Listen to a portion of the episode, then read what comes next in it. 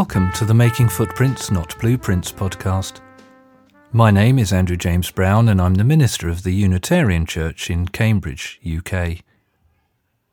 Knowing that full scope always eludes our grasp, that there is no finality of vision, that we have perceived nothing completely, and that, therefore, tomorrow a new walk is a new walk, I hope that, on occasions, you'll find here a helpful liberal, religious, and philosophical reflection that encourages you to journey through life, making footprints rather than blueprints.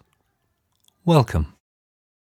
I have seen in my solitude very clear things that are not true.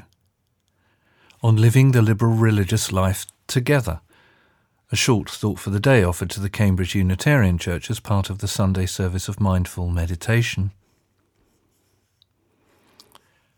I have seen in my solitude very clear things that are not true. So wrote the Spanish poet Antonio Machado. And I cite his proverb because when I write my weekly thought for the day for you, I always find myself in solitude at my desk or more often than not, lying atop the bed with a laptop propped up on my knees and a cup of tea by my side. However, in at least two senses, I am not entirely alone in my solitude.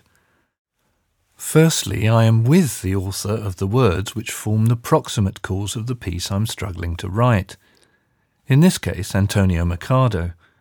And, as you will soon hear, always also with the words of Jesus and Socrates. Secondly, I am with you in that, as I write, I genuinely try to imagine you all before me. This act of the imagination often gives me pause, because it forces me to ask questions like, Come on, Andrew, can you really say and mean that? Or, Can you or should you really say that in this way? In consequence, many, many words, lines, whole paragraphs, and sometimes entire pieces are deleted in the process. But, despite these two ways in which I try not to be alone as I write, I cannot deny that, like most writers, I nearly always write in solitude. So, another strategy I employ as I write to counter my solitude is to check my facts Sometimes I'll check something before I cite it as being fact, that's ante hoc, whilst other times I only check something after I've written it down as fact, that's post hoc. Having done this for 22 years now, I'm deeply ashamed at just how many times a post hoc fact check has blown this or that idea or claim of mine to smithereens and caused me to begin again. I shudder to think how many untruths, despite my best efforts, have still got through and into my own publicly spoken words. Despair and disappointment about this aside, my hope is always, of course, that out of the wreckage some extremely small fragment of truth remains that I can deliver to you on a Sunday morning with a genuinely clean heart and full belief or full pathos. And yet, and yet, for all that, Machado's words continue to nag painfully at me, because I'm acutely aware just how many times in my solitude, despite all the checks and balances I try to put in place and keep in play, I have still seen very clear things that are not true, and I have therefore offered up to you that same untrue thing with an entirely clean heart and full belief or pathos. Forgive me. Mea culpa. And this, in a nutshell, is why the examples of the human Jesus and Socrates remain so important to me personally and to the liberal religious and philosophical tradition to which a church like this belongs.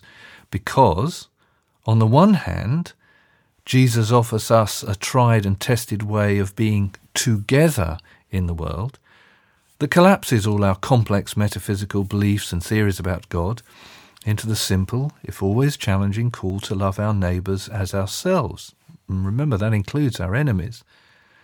And which strongly suggests to us that whatever God is or might be, God is only to be found in our relationships with each other in this world.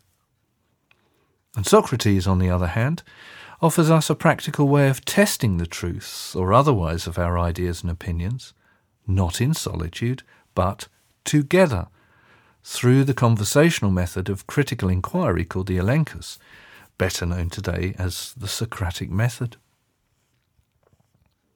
And this means that in this church community, what you're being asked to trust in is neither me per se as the minister, nor the things I have seen in my solitude that I believe are true, but instead, you are being asked to trust the liberal religious process, which promotes both the love of neighbour, including our enemies, and the Socratic form of critical inquiry that has formed and is still forming someone like me, and I hope someone like you.